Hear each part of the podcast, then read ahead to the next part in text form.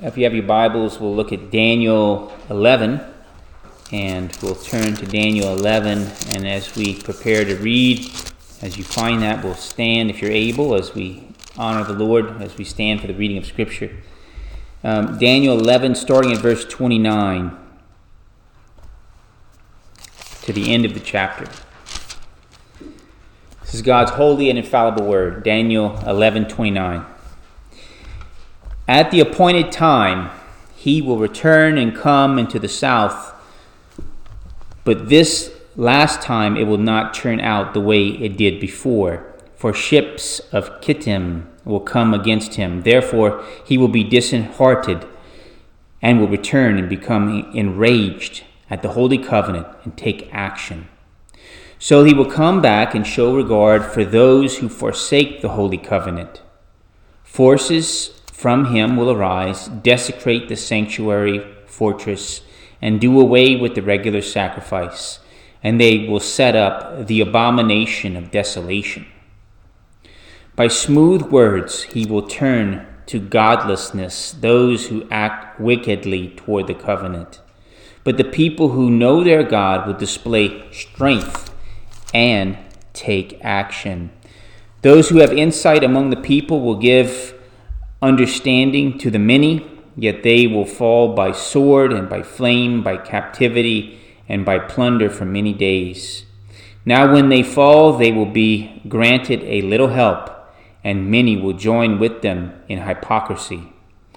Some of those who have insight will fall in order to refine, purge, and make them pure until the end time, because it is still to come at the appointed time.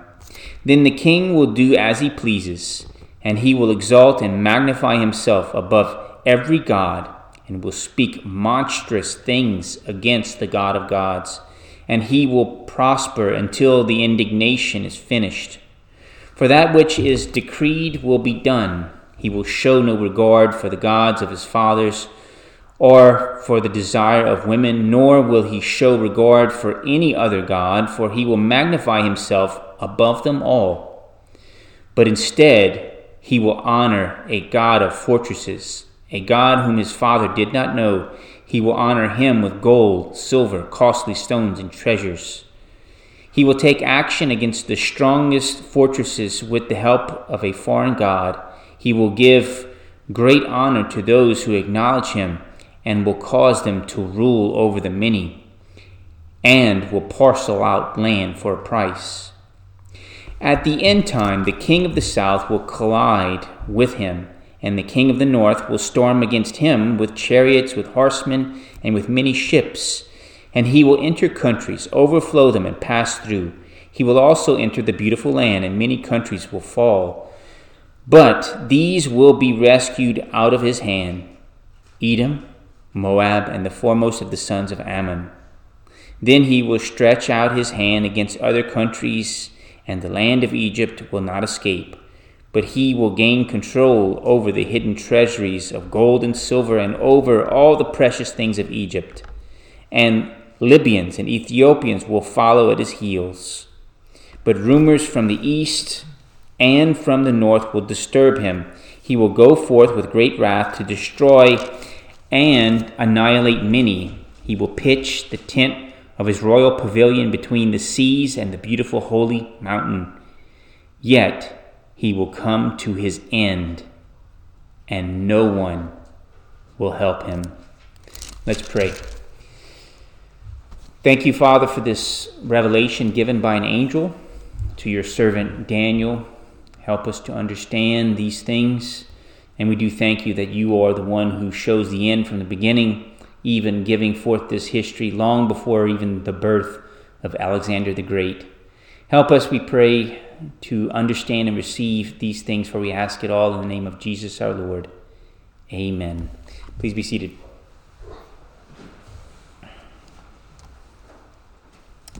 Perhaps uh, one of the disputed prophecies that you hear of, maybe you've heard of it numerous times, is the abomination of desolation. Now, some of us have probably heard of it, or maybe we read it in different translation as the abomination that causes desolation.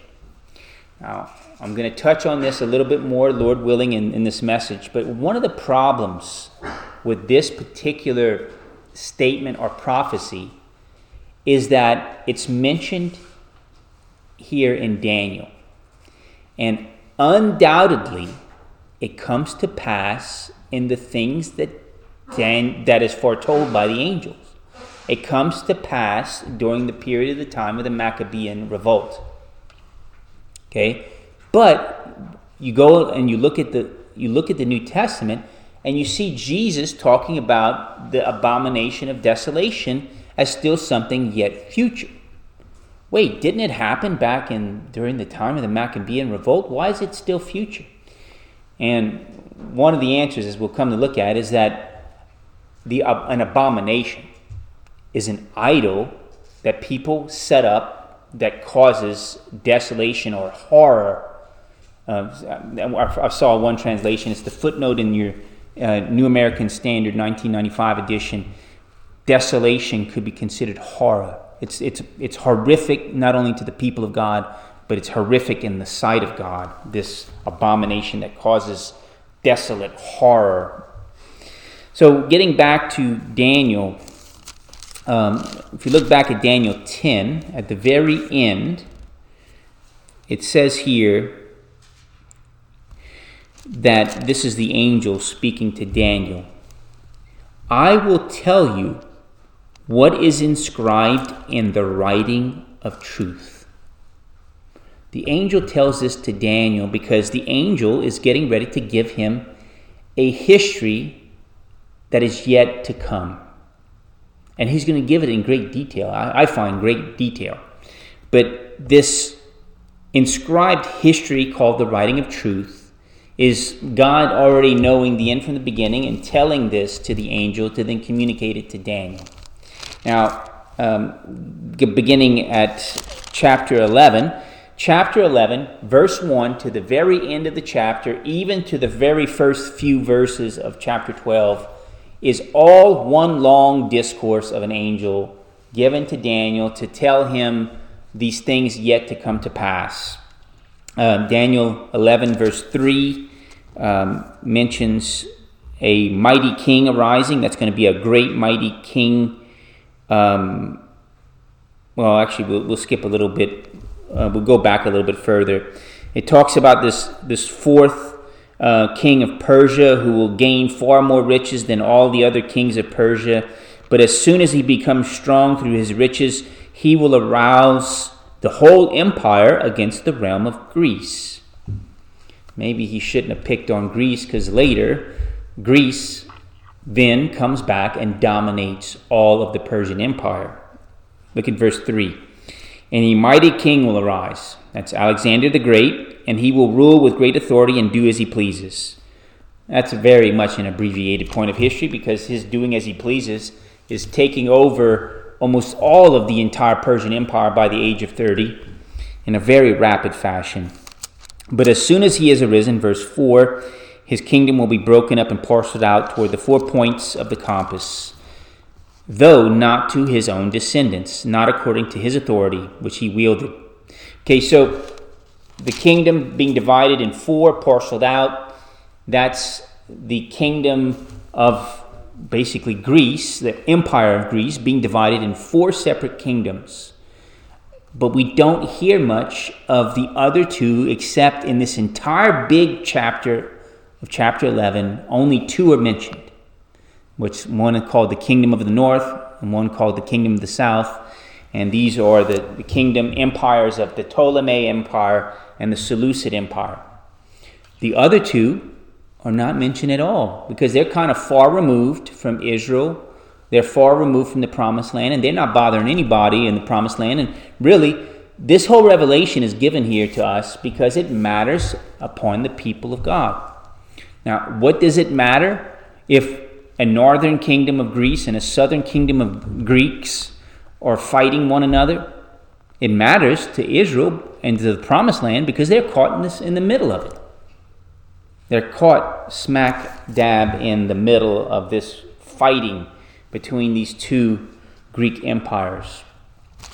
Um, before they were overtaken by the Seleucid Empire, they were under the Ptolemy Empire, very tolerant, very willing to let the Jews do their sacrifices, very willing to let them um, flourish in, in the Jewish religion, not trying to impose uh, Greek religion upon them. But when this evil, wicked man, uh, a man of ill repute who's uh, mentioned as being a, a vile person, Antiochus Epiphanes, which Epiphanes refers to uh, one calling himself the illustrious one. When this vile person comes in, their freedoms are taken away and they're, high, they're greatly persecuted for their religion. We'll see this in uh, two main points. We'll see that uh, first, Antiochus and his abominations.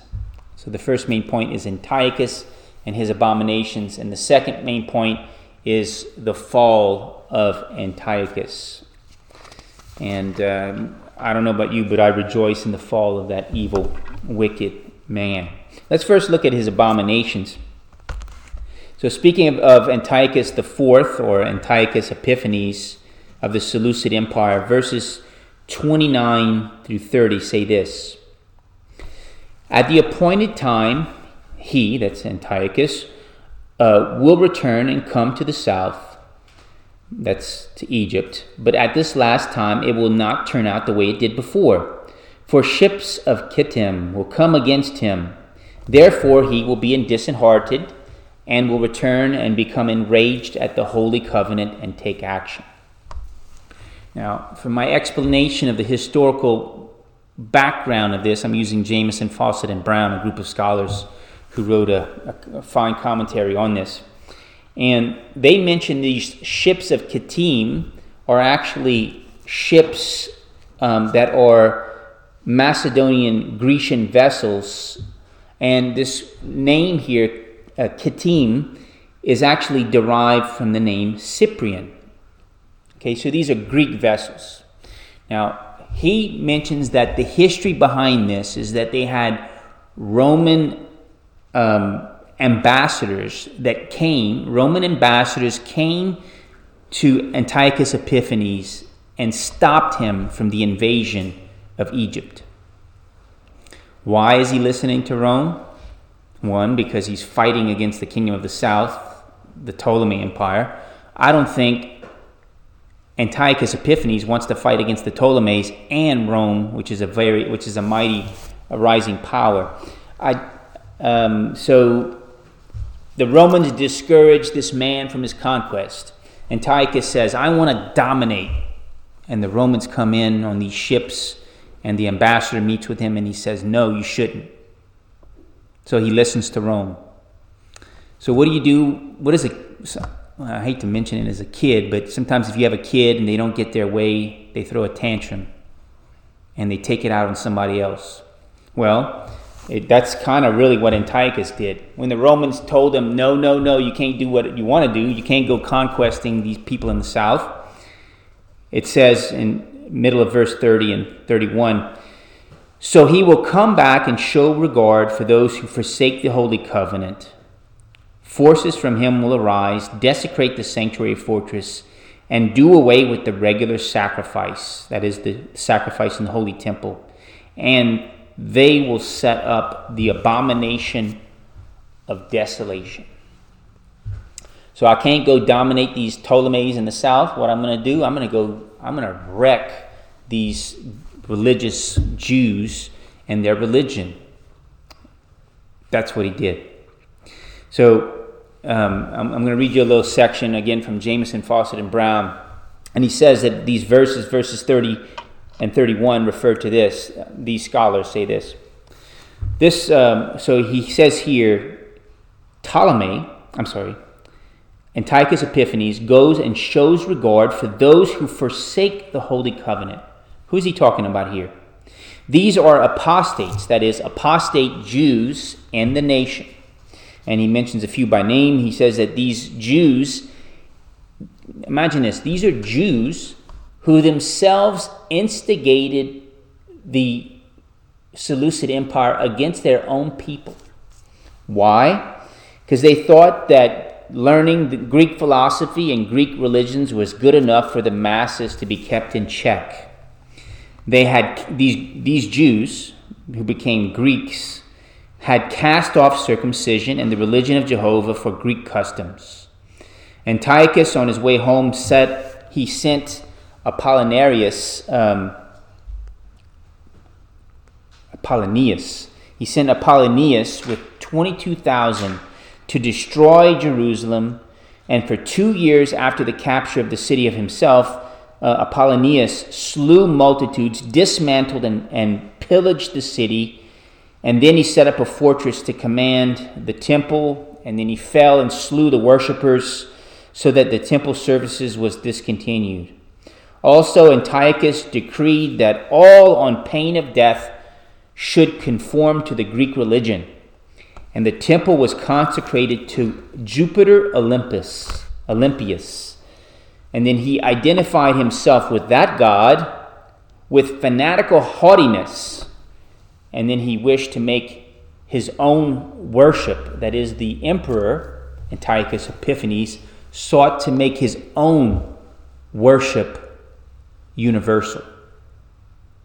So he sets up this altar to Jupiter Olympus, Olympius, and he he identifies himself, he parallels himself with that Greek god, and he wants his own worship made universal.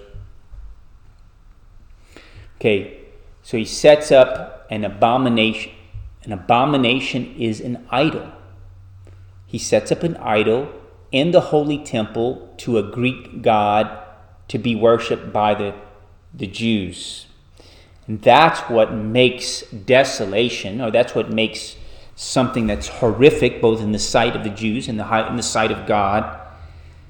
And uh, according to First Maccabees, by the way, um, if you do study Maccabees, First and Second Maccabees, they are books of history they are books that cover the revolt of the Jews against these tyrants, but they're not scripture.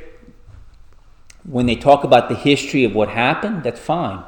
But there are times in the book of Maccabees where you find theological statements that are really off kilter because it's not a theologian writing and it's a it's a oh, basically it's a it's a guy named Judas Maccabeus um, who, who is basically a warrior. He's not necessarily a fine theologian. And that's why we have things that are off theologically with the book.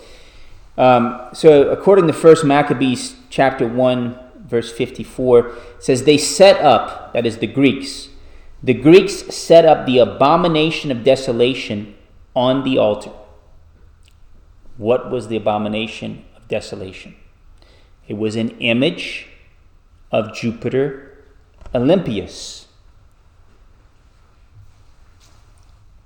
erected on the Jehovah's altar, the same altar used for burnt sacrifices, they set up this altar to the, the Greek god. Um, uh, you probably heard this that during this time of history that a pig was sacrificed or maybe maybe multiple pigs were sacrificed in the holy temple and and I used to think that the abomination of, that caused desolation is the act of sacrificing the pig. But again, an abomination is an idol. Setting up an idol to a Greek god, an image of a Greek god, false pagan idol in the holy temple, that itself is the abomination. Now, was the practice of sacrificing a pig sacrilegious? Yes. But the abomination is really this, this um, image that was offered. Now, regarding abomination of desolation used in the New Testament, Jesus speaks of it as yet future.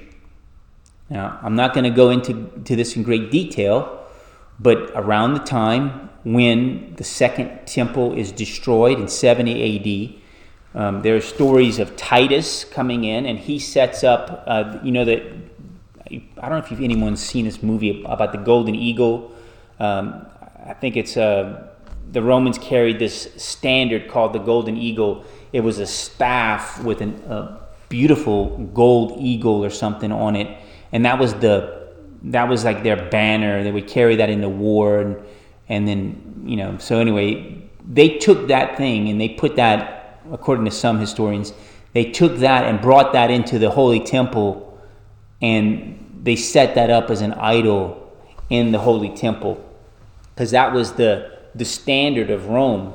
You, you, think about it when you when you take over a land, you, you put your flag as your standard of dominance. So let's take our golden eagle and put it smack dab in the middle of the Jewish temple. Um, other such things, and I've heard even worse stories of the blasphemous, evil things that Titus did under the Roman rule before the destruction of the temple in 70 AD. Um, verses 32 and following speak of other abominations. It's not just this one thing that was terrible, it's these other abominations mentioned in verses 32 and following. Look there. It says, By smooth words he will turn to godlessness those who act wickedly toward the covenant. But the people who know their God will display strength and take action. Now, I'm not 100% sure, but I think this particular verse, talking about those who know their God, displaying strength and taking action, could speak of the Maccabees and their rising up to fight against the Greeks. Uh, look at verses uh, 33 and following. Those who have insight among the people will give understanding to the many, and they yet they will fall by the sword and by flame, by captivity, and by plunder for many days. Now, when they fall, they will be granted a little help, and many will join them in hypocrisy. Some of those who have insight will fall in order to refine, purge, and make them pure until the end time. Uh, stop there for a second. Verse 35. Okay? This is something found throughout history. It happened during the Roman persecution. Uh, during the first century, there were many who were persecuted by Rome that God was seeking, you could say, to purge, pure, purify, and refine His church. Um, there are times where God does that sort of thing, where you know he, he, we're even told in the New Testament that our faith is tested by fire sometimes. Even now in history, um, you, have a church. Um, let, us let, bring up the uh, the LGBTQ agenda. There are churches where the LGBTQ agenda is rising up in the church, and some are holding fast to the gospel, and some are falling by the wayside and adopting the LGBTQ agenda hook, line, and sinker. But those who are remaining faithful are those that God is refining and He's purging out some of the rest, right? But those uh, who are His will be kept pure. Something that not only is happening now, but it will continue to happen for history. It's one of the ways that God um, refines us by fire. Okay? Uh, look at verse 36. Then the king will do as he pleases, and he will exalt and magnify himself above every god, and will speak monstrous, monstrous things against the God of gods, and he will prosper until the indignation is finished. For that which is decreed will be done. He will show no regard for the gods of his fathers, nor for the desire of women, nor will he show regard for any other God, for he will magnify himself above them all. That fits with what Jamieson, Fausset, and Brown said about him setting up the altar the Greek god in the altar of the Holy Temple, yet then identifying himself with that idol as the one to be worshiped. He set himself up above God. For after all, he's, he's called the Epiphanes, the illustrious one, right? Um, this is one of the most heinous, blasphemous, most absolutely wicked men that has ever stepped foot upon the earth. It's mentioned earlier in Daniel's prophecy, he was a vile, wretched man. Uh, he came into power by intrigue. Some, um, we believe it's through assassination that he came to power. But later on, those who act wickedly, those who seek to do um, to undermine the kingdom of God, God will take care of in His good time. And it mentions in today's text the fall of Antiochus. Look at uh, verses 40 and following.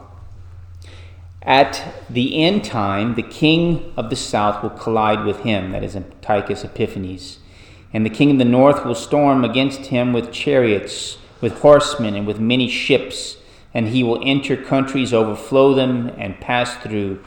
He will also enter the beautiful land, and many countries will fall. But these will be rescued out of his hand Edom, Moab, and the, and the foremost of the sons of Ammon then he will stretch out his hand against other countries, and the land of Egypt will not escape. But he will gain control over the hidden treasuries of gold and silver, and over all the precious things of Egypt. And Libyans and Ethiopians will follow at his heels. But rumors from the east and from the north will disturb him, and he will go forth with great wrath to destroy and annihilate many. He will pitch the tents of his royal pavilion between the seas and the beautiful holy mountain, yet he will come to his end, and no one will help him. There's an end for this wicked ruler, Emperor Antiochus Epiphanes. Um, before we go any further, I do want to mention uh, the writing of a, a, a different historian there's a, uh, a historian named Hans Volkmann, uh, writing for Britannica, who wrote a little bit of this revolt of the Maccabees. And he cites a little bit of uh, the Maccabean uh, documents there. He writes this In the temple, an altar to Zeus Olympios. So instead, he, he calls it Zeus Olympios, is the one that the, uh, this idol was made to. And a an altar to Zeus Olympios was erected, and sacrifices were to be made at the feet of an idol in the image of the king.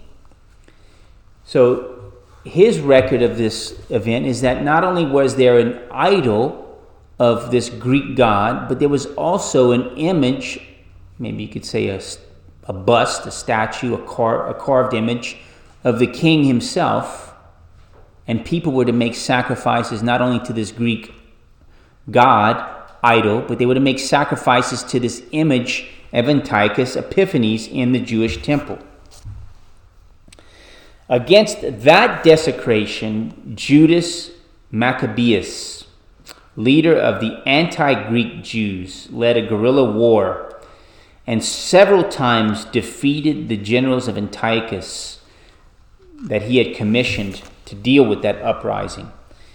Judas refused a partial amnesty. Okay, what's that? Um, Judas is winning victories. So then the Greeks are saying, well, let's try to make peace.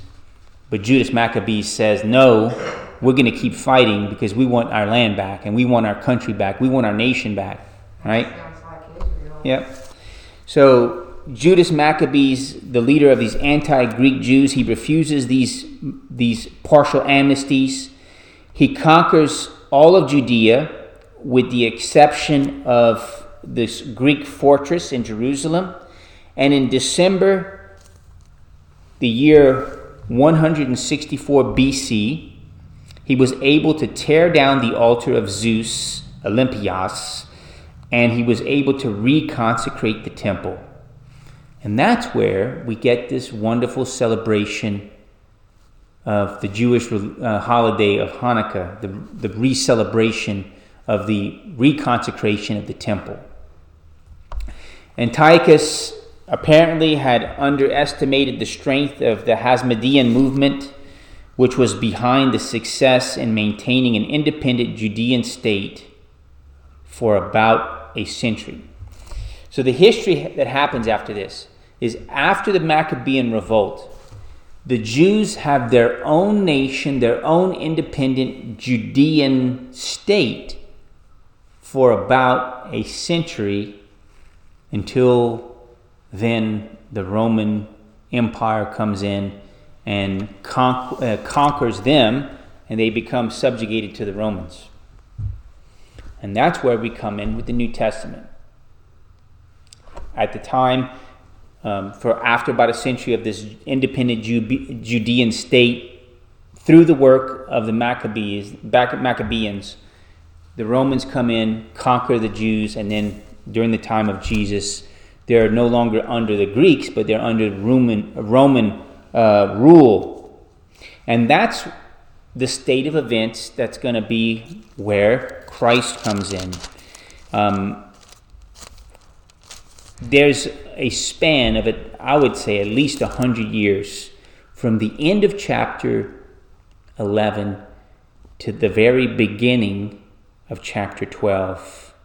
Um, it's going to talk about um, what's happening next, and that's the coming of the Holy Gospel through Jesus Christ our Lord. And we'll, we'll talk a, a bit about that uh, next Lord's Day.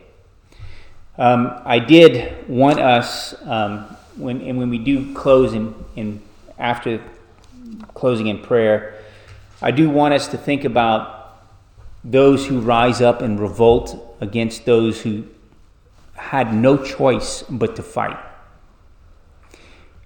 You could not imagine what it would be like to be under that rule of, of Antiochus Epiphanes, not being able to worship your God, having the most holy place with an idol of a Greek god and have an idol of, the, of this ruler of the, of the kingdom of the Greeks placed in your holy temple.